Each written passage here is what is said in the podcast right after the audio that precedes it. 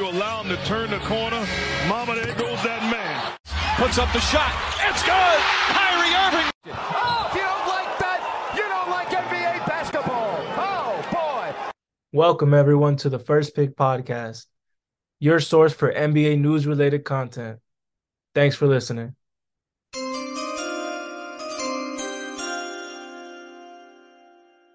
Welcome, everyone, back to another episode of the First Pick Pod. Today, we are going to be continuing the NBA teams deep dive. And as we're going in alphabetical order, we did the Atlanta Hawks last episode. And first of all, thank you guys so much for watching it. I really do appreciate you guys. You guys really seem to love it. I'm trying some new stuff out, I'm trying some reels on Instagram. So please go follow the Instagram is going to be at the underscore first pick pod. Please like those, share those, comment on them. It just really helps the channel growth, and I would really do appreciate that. But as we're getting a little sidetracked, let's get back to where we were. The Atlanta Hawks were done last episode. Great turnout. Really happy you guys like that.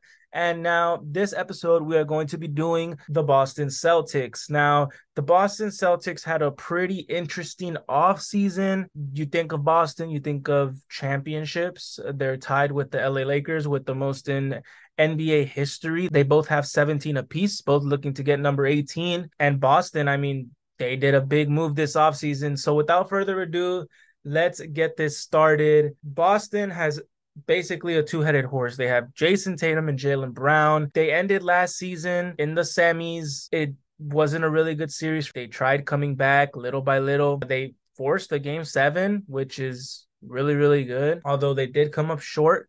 Jayson Tatum had times where he looked unstoppable and times where he looked like he didn't really want the ball. And that's normal, but you just hope that next year he takes this leap where it's that consistent, always, you know, coming at you 30, maybe even 40 points a night come playoff time. He played really good, though. I'm not taking that against him.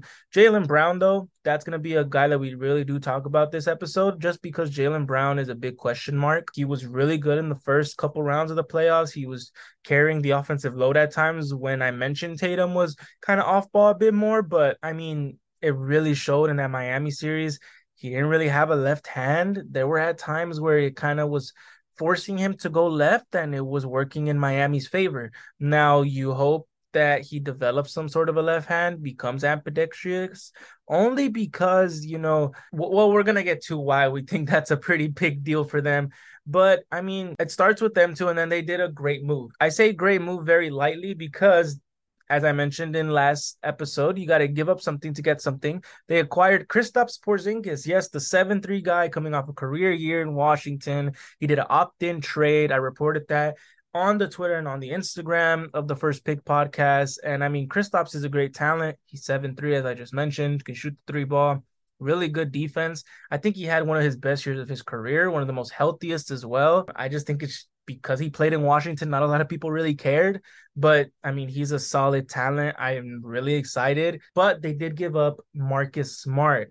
Now, the deal happened, and it was Marcus Smart to Memphis in exchange for draft considerations. Boston then acquired Kristaps from Washington, and then Mike Muscala and Danilo Gallinari got sent to Washington. So it was a three-team deal. Every a lot of pieces going everywhere. When this trade was first announced, it was a little earlier in that day and it was Malcolm Brogdon who was headed to the Clippers. And, you know, Porzingis still to Boston and everything, but the trade fell through because the Los Angeles Clippers saw Malcolm Brogdon's physicals and they were like, he is not okay. We're not gonna do this trade anymore. We back out. So Boston was essentially left with around, I want to say, a little less than two hours to get a deal done. The only reason they had that deadline was because Kristaps had a player option. And if you remember when I talked about player options, those are essentially just options where the player himself can either opt into the last year of his deal or he can opt out and test free agency. That deadline deadline was coming up fairly quickly. It was that same day, and the trade kind of conspired out of nowhere. Kristaps was excited to go to Boston, but then the trade fell through, so he didn't know. But it was reported that he did want to go to Boston still, so they were left with two hours left. And the Boston Celtics general manager, Brad Stevens, who used to be their coach, had to make a really tough call. Instead of trying to convince another team to take on Malcolm Brogdon because he knew that wasn't coming, he got rid of Marcus Smart, a former defensive player of the year, one of the first guards to win it since Gary Payton. He was the Celtics. I remember when he was drafted to the Celtics, there were a ton of people that loved him right straight from the gate. He was just, he represented grit and grind which is kind of ironic how he goes to Memphis now. But I mean, he was Boston. He was there when they were really bad. They were coming off one of the worst seasons in their history, and he kind of flipped it around. They became a perennial finals contender with Marcus Smart at the helm, at the point guard. Obviously, you saw the rumors. He always was maybe clashing with Brown, maybe clashing with Tatum, but he was the ultimate glue guy in that roster. His interviews once he left, you know, his introductory press conference in Memphis, he was answering questions about Boston. And I mean, he admitted he cried. And that's very emotional just because of the fact that he grew a strong connection to Boston. He kind of thought he was one of them. And, you know, it's a business at the end of the day. And I'm sure Brad Stevens didn't want to trade him. That's why the trade involved Malcolm Brogdon at first. But I mean, at the end of the day, you're keeping Malcolm Brogdon, who just won six man of the year. Yes, he was heavily injured during the playoffs, really did affect his like play. He really didn't play that good. He even missed some games. He forced some games to be played, but you hope that he has a healthier year. And I mean, we saw him as a starting point guard in Indiana, and he absolutely killed it. It's the reason why Boston had interest in him, slide him into that starting point guard role. I mean, what they got in return for Marcus Smart is phenomenal 7 3 scorer.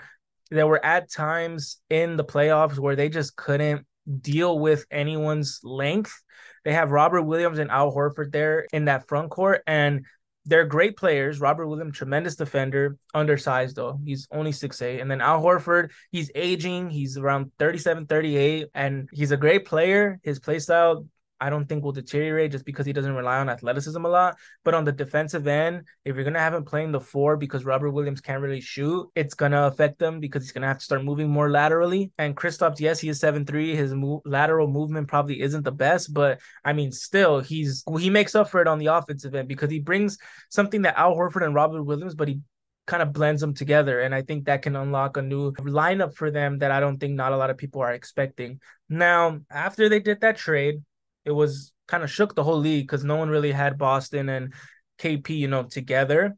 In free agency, they signed Oshae Brissett, which I love that move. He's someone that played in Indiana last year. He didn't really get a lot of minutes, but when he did, he showed flashes. He's extremely uber athletic. I mean, he can jump out of the gym. He plays defense and he shot a respectable clip a couple years ago that kind of faded away last year, which is why his minutes went down. But if he can kind of bring that back, I'm not asking him to be a 40 to 45% three point shooter because I don't think that's, you know, in the realm of possibility. But I do think that he can become this sort of glue bench piece that they kind of envision Danilo Gallinari having. And we're going to get into why we need Oshae Brissett to develop into what they hope they can because they did lose their forward Grant Williams to the Dallas Mavericks. Dallas Mavericks signed Grant Williams, and we're going to get more into depth about what that means for Dallas. But what it means for Boston is they lost one of their, you know, important role players. He played heavy minutes in that series against the Heat. He played heavy minutes in the regular season. He was just great insurance to have to back up for Brown and Tatum. And you lose him for essentially nothing. You really hope that you bank on Oshae Brissett becoming that Grant Williams esque player. I do think he could become that. I do think if you compare them side by side, obviously Grant Williams is the better player. He's the better shooter. He's probably more physical, but Oshae Brissett has the physicality tools to be able to kind of match up with that. So I do hope Oshae becomes that for them. Now, when they had that run in the playoffs, Derrick White was another player that just went absolutely insane for them. He's the one that forced game seven with that tip in at the end of game six, you know, off the putback miss. He's just an everywhere at all times type of player. When you look at the depth chart, in Boston, their starting lineup, according to ESPN, will be Derrick White, Jaylen Brown, Jayson Tatum, Kristaps Porzingis, and Al Horford. Now, do I think that's correct? Probably not. I actually have Malcolm Brogdon to become the starting point guard, only because yes, he does fit nice in that backup role, but I do think Malcolm Brogdon needs to add more of an assisting playmaking role. And I think Derrick White can provide you with that. But with him, you're more going towards the Marcus Smart, where you're just relying relying on defense more than anything. Malcolm Brogdon, you really need a playmaker in there with Brown and Tatum because at times the ball does become stagnant, and you do have Kristaps slitted at the four and Al Horford in at the five. If I'm Boston, I would try to convince Al Horford to come off the bench and start Robert Williams only because I want to go as athletic as possible. And just, I mean, the sheer defense that you get between Porzingis and Robert Williams at the rim, that's really, really good. Porzingis' ability to shoot beyond the arc opens up the floor a ton for Robert Williams. Robert Williams is really a pick and roll, lob catcher esque player, but you have him alongside with three guys, maybe even four if you add Malcolm Brogdon into that lineup. Four guys that can realistically shoot over 37% from three, and Robert Williams just there in the paint. Yeah, I think that's that's a really, really good team. Last year, Boston was the second seed. They were 57 and 25, a 69% win percentage. I think they're a really, really good team. They were one game away from being the number one seed. Do I think they can be that again? Most definitely, I think so. I even think that this acquisition, yes, they did lose Marcus Smart, but I think Kristaps Porzingis just unlocks something completely different for Boston. I think they can even be the one seed. I don't know where Khris Middleton's health lies. I don't know if Miami gets Dame. I don't know if all that, but this team is already set in stone. And I mean, I really do like what they did with the roster. They didn't do much, but I feel like they did just enough, if that makes any sense. Now, I do want to talk about their draft pick that they got in the second round, Jordan Walsh. Now, when I was doing mock drafts, I came across Jordan Walsh and I looked at his tape. And I mean, he's a phenomenal defender. He's probably a day one NBA player just based off his defense. And in Summer League, he had a game against the Lakers where he was just not missing from three. He is not scared on offense. If he becomes a respectable three point shooter, he is automatically in the rotation. I think he is a tremendous defender. And I mean tremendous, I mean he has the length that goes beyond full court. He can pick you up full court. He kind of moves like he's uncomfortable in his own body just because of how long his legs and his arms are. He's an extremely disruptive defender. He's really emotional. I think that in certain lineups, if he develops really, really good, he can be in that, you know, five minutes to go, fourth quarter lineup. Boston can throw him in there and he will be really, really good. He is definitely a position of attack defender, a POA defender. He is gonna be really, really good for them. Well, I think he played a lot in his rookie year. I don't think so, but I would really want him to just because right now ESPN has Sam Hauser as their backup small forward. I think Jordan Walsh can easily outwin him in training camp. He just needs to show his ability to knock down the three pointer because Sam Hauser, what he has is the ability to knock down the three but he doesn't really have that much defense. If you get a Sam Hauser that can knock down, obviously not as good as a three point shooter, but if you can get somewhat of a respectable clip with with excellent defense, like yeah, that's definitely someone that you got to have in your rotation. Now, just like Atlanta, I counted how many people they can have in their playoff rotation. Atlanta had around seven to eight pieces. When I'm counting Boston, they got Derrick White, Jalen Brown, Jayson Tatum, Porzingis, Horford, Williams, Brogdon, Brissett, and then maybe Jordan. That's nine play. That's nine deep in the playoffs. And I think they can maybe even go a little more. Payton Pritchard, maybe he develops, maybe he doesn't. Maybe they acquire someone in the buyout market soon. I just really like the way they position themselves for this upcoming season. Now, when we talk about Boston, I've been leaving out this one big overall picture, and it's Jaylen Brown. Jaylen Brown he struggled a lot in the playoffs in that series against Miami. As I just mentioned a little earlier in the pod, he just he didn't have a left hand. He was struggling at times to get at the rim. He was forcing shots. He just kind of looked like a gazelle, like with nowhere to go, you know? And he's up for an extension. And if he gets the extension that he's max allowed to get, he will become the highest paid player in NBA history. Do I think he's worth all that? That's a question that Boston and Brad Stevens himself have to ask can he be that number two next to Jayson Tatum? They've made the finals before. They were close this year again.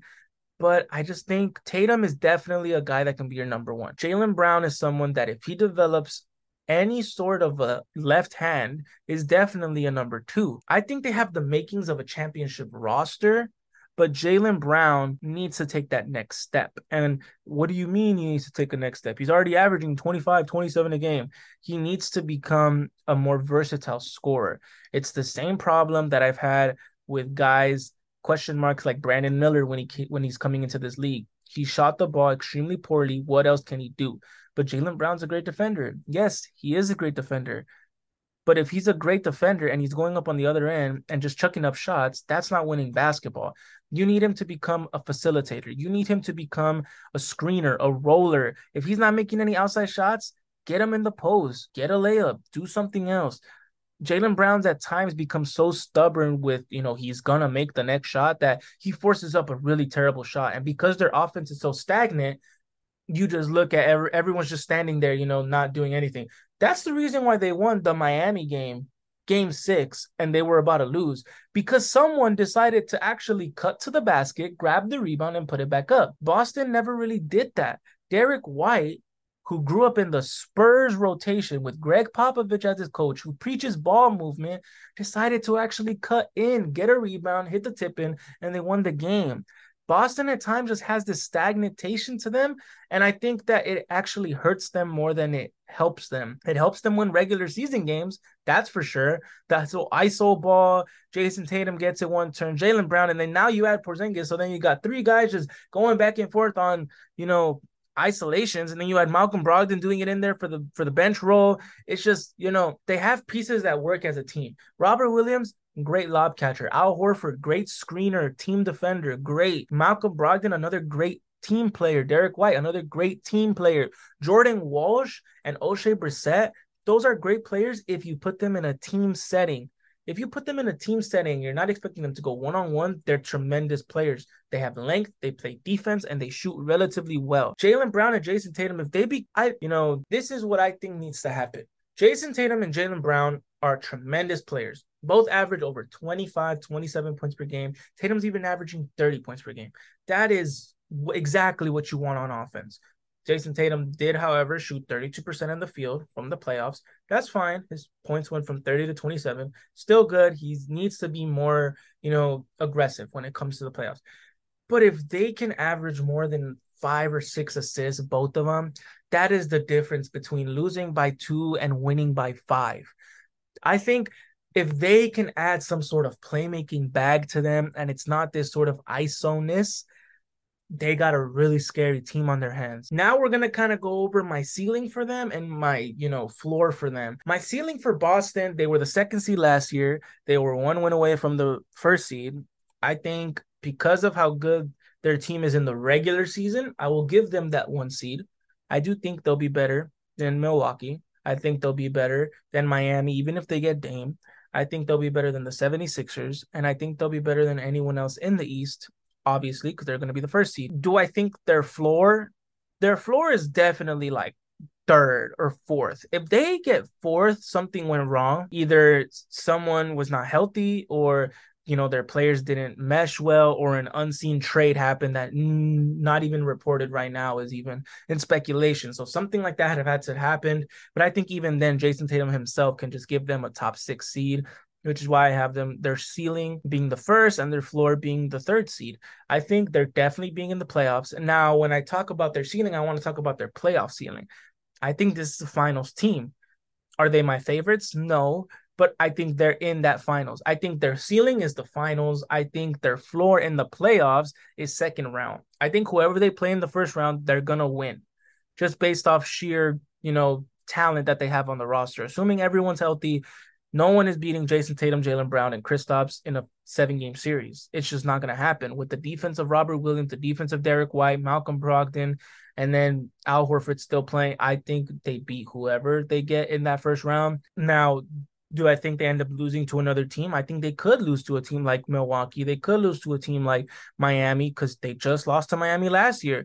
And Miami could be adding Damian Lillard. And if that is what happens, then it's a little more worrisome because then you do wonder what are you to do with Jayson Tatum and Jaylen Brown? Are you to keep them together? You already locked up Kristaps Porzingis. They extended Kristaps for another two years after that contract, so he's to be there for the next three. Jayson Tatum is locked up for however many years he has left. Jaylen Brown, that's the only question mark. And I mean, you want to keep Jayson Tatum, but at that point, it's the the NBA is a business. Marcus Smart thought he was to stay in Boston for his whole career, and now he's playing in Memphis. So the NBA is a business. I would not be surprised if in five years one of these two are on a different team. Obviously, I'm a big fan of guys staying on their team and you know trying to win a championship for them. But I mean, this is one of the best rosters in the NBA. If you can't win with this roster, that it's starting to become a you problem more than the organization's problem because now as your duo, you have a really, really good third guy. Like borderline all-star, probably. You have all defensive guy in Robert Williams. You have Malcolm Brogdon, who just won six man of the year. You have Derrick White and Al Horford, who are as solid as role players gets. And then you have Jordan Walsh and Oshae Brissett, who can play quality minutes, even Payton Pritchard. You got Dalano Banton. You know, you have players that can win you games in the regular season that just if you put them out there, they can probably win you a game or two. I think, you know, at that point, if they don't win this year, this is really a definitive year for that duo over there in Boston. I do, however, think they'll have a ton of regular season success. I think they'll both be all stars again. I would hope Jayson Tatum takes that leap into MVP conversation. He did kind of do that in the beginning of this year, but you know, then Joel Embiid and Nikola Jokic just started battling it out towards the middle and the end of the season, kind of watched Tatum away from the race. But I do think Tatum in order for this team to also take that leap, Tatum needs to be an MVP. Tatum needs to be in the top three MVP candidate. That's my challenge for Tatum. If he becomes a top three in MVP, I think championship banner number 18 is looking really promising for Boston. Now that we did the Boston Celtics in depth 2023 2024 NBA season preview, next episode, we are going to be talking about the Brooklyn Nets. Now, the Brooklyn Nets are going to be a really, really fun team. There's a ton of young talent, and I'm really excited to do their episode. But without further ado, let's get to the you know NBA news and rumors portion of this podcast. As I mentioned in the last pod, this part of the podcast varies in length just because there's usually some news or there's not really any news. Now, NBA news between this and the last pod, you can talk about James Harden and Daryl Morey. Apparently, their relationship is like done. They don't really want to, you know, everything that happened in Houston and they were, you know, buddy buddies. Yeah, that's no more, according to sources. Charania I do think it was reported, actually not reported, it was actually just said on a radio show. Daryl Morey said that he wishes to honor James Harden's request of a trade. But I mean, it's not just going to be something where, oh, okay, yeah, we'll take scraps for James Harden. They want Embiid to be happy. I do think if I had to put my money on it, if I was a betting man, Joel Embiid is probably the next star that is traded just because of the sheer fact I don't think I think they will trade Harden. I don't think they'll get anything significant in return leading to Joel Embiid, you know, kind of being upset, and then he'll end up on a new team come either next year or the year after that. So I do think an Embiid trade is on the horizon. I do think within the next one or two years, unless something crazy happens and they get something really good for Harden, I do think Embiid's time in Philly is up. Next is Shams Charania reporting how Portland has basically told Miami, just give us your best offer. Essentially, kind of Portland saying, we're tired of playing this game of chicken. We want to get this done. We don't want this to drag into training camp, but we will if it has to. Give us your best offer. When I think of the best offer Miami has, it's Tyler Herro, multiple first round draft picks, Kyle Lowry for salary purposes, and one of Nikola Jovic or Jaime. Do I think Portland wants all that? I don't think they want Tyler Herro. So you're going to have to reroute Tyler Herro to another team. It's been reported, as I mentioned in previous pods and even on the Instagram. The Spurs have interest, the Nets have interest, Utah has interest. So I'm pretty sure you can get something of value in return for Tyler Herro. And I think Tyler Herro is kind of going criminally underrated. Yes, he didn't play in the playoffs, but that boy is a 20 point per game scorer. You let him get on almost any team, he's giving them 20 points per game, and they're probably going to be a playing team he gives me more of an efficient way of Jordan Poole. Plays a lot smarter than Jordan Poole. And I mean, if we're gonna give Jordan Poole a max contract and say that, you know, he went up to Washington and now he's gonna average 25, the same thing can be said about Tyler Herro, if anything, in a more effective manner. I do think, you know, Portland is being smart and not wanting to take Tyler Herro. I do think Tyler Herro is a bit repetitive in Portland. They already have Simons, they have Sharpe, they have Scoot Henderson. There's no real need to add someone like Tyler Herro. So I do think a three team, maybe even four team trade has to happen for Dame to get to Miami, but that's all I have on Dame to Miami as of now. It has been rumblings in the NBA also how the Lakers want to re-sign Anthony Davis, re-up him, and all points sign that Anthony Davis will be signing that extension in August. It's going to be a three-year, $166 million deal. I mean, unless LA really does think they're going to get a star after LeBron James, it's a really smart move to lock up Anthony Davis right now and not let him test free agency. But I also think it's smart for them because worst case scenario, if Anthony Davis and the Lakers do not see eye to eye in the future, Anthony Davis secured his money and he can just request a trade and LA, you know, gets the best value that they can from him. But I mean, at the end of the day, it's the LA Lakers. I do think they end up getting someone Will that be at the caliber of LeBron James? No one is really on the caliber of LeBron James. I think even the NBA is still shocked that he plays for the Lakers. I don't think they'll get someone of that magnitude, but they will definitely be getting an all star to pair up with Anthony Davis. I do think that is definitely possible. Nevertheless, though, that feels like it's it for me here on today's episode of the First Pick podcast.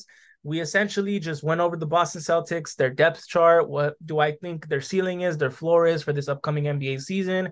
We went over some NBA news, NBA rumors. Granted, there wasn't that many, but I will be notifying you if there is any on the Twitter and Instagram. The Instagram is at the underscore first pick pod, and the Twitter is capital TF and then first pick pod. If you can't find the Twitter, head over to the Instagram, click the link tree in the bio, scroll down, click Twitter, follow the Twitter, and then share the Twitter. I really do appreciate you guys. As I mentioned at the start of the podcast, we're also doing Instagram Reels now. So please be as interactive with those as possible. Comment, share those with friends. I'd really do appreciate that. And yeah, I'm just really excited for this upcoming NBA season. As I mentioned, Brooklyn is up next. Super excited to do, you know, my research on them, who they get, what type of roster are they looking at. And yes, thank you guys so much. Remember, share the podcast, give us a five star, subscribe to us on YouTube. If you can't find any of the links to the podcast, just remember go to the Instagram and you'll be able to find wherever you want to listen to your podcast. Thank you guys so much for listening. I really do appreciate you guys. Thank you and peace.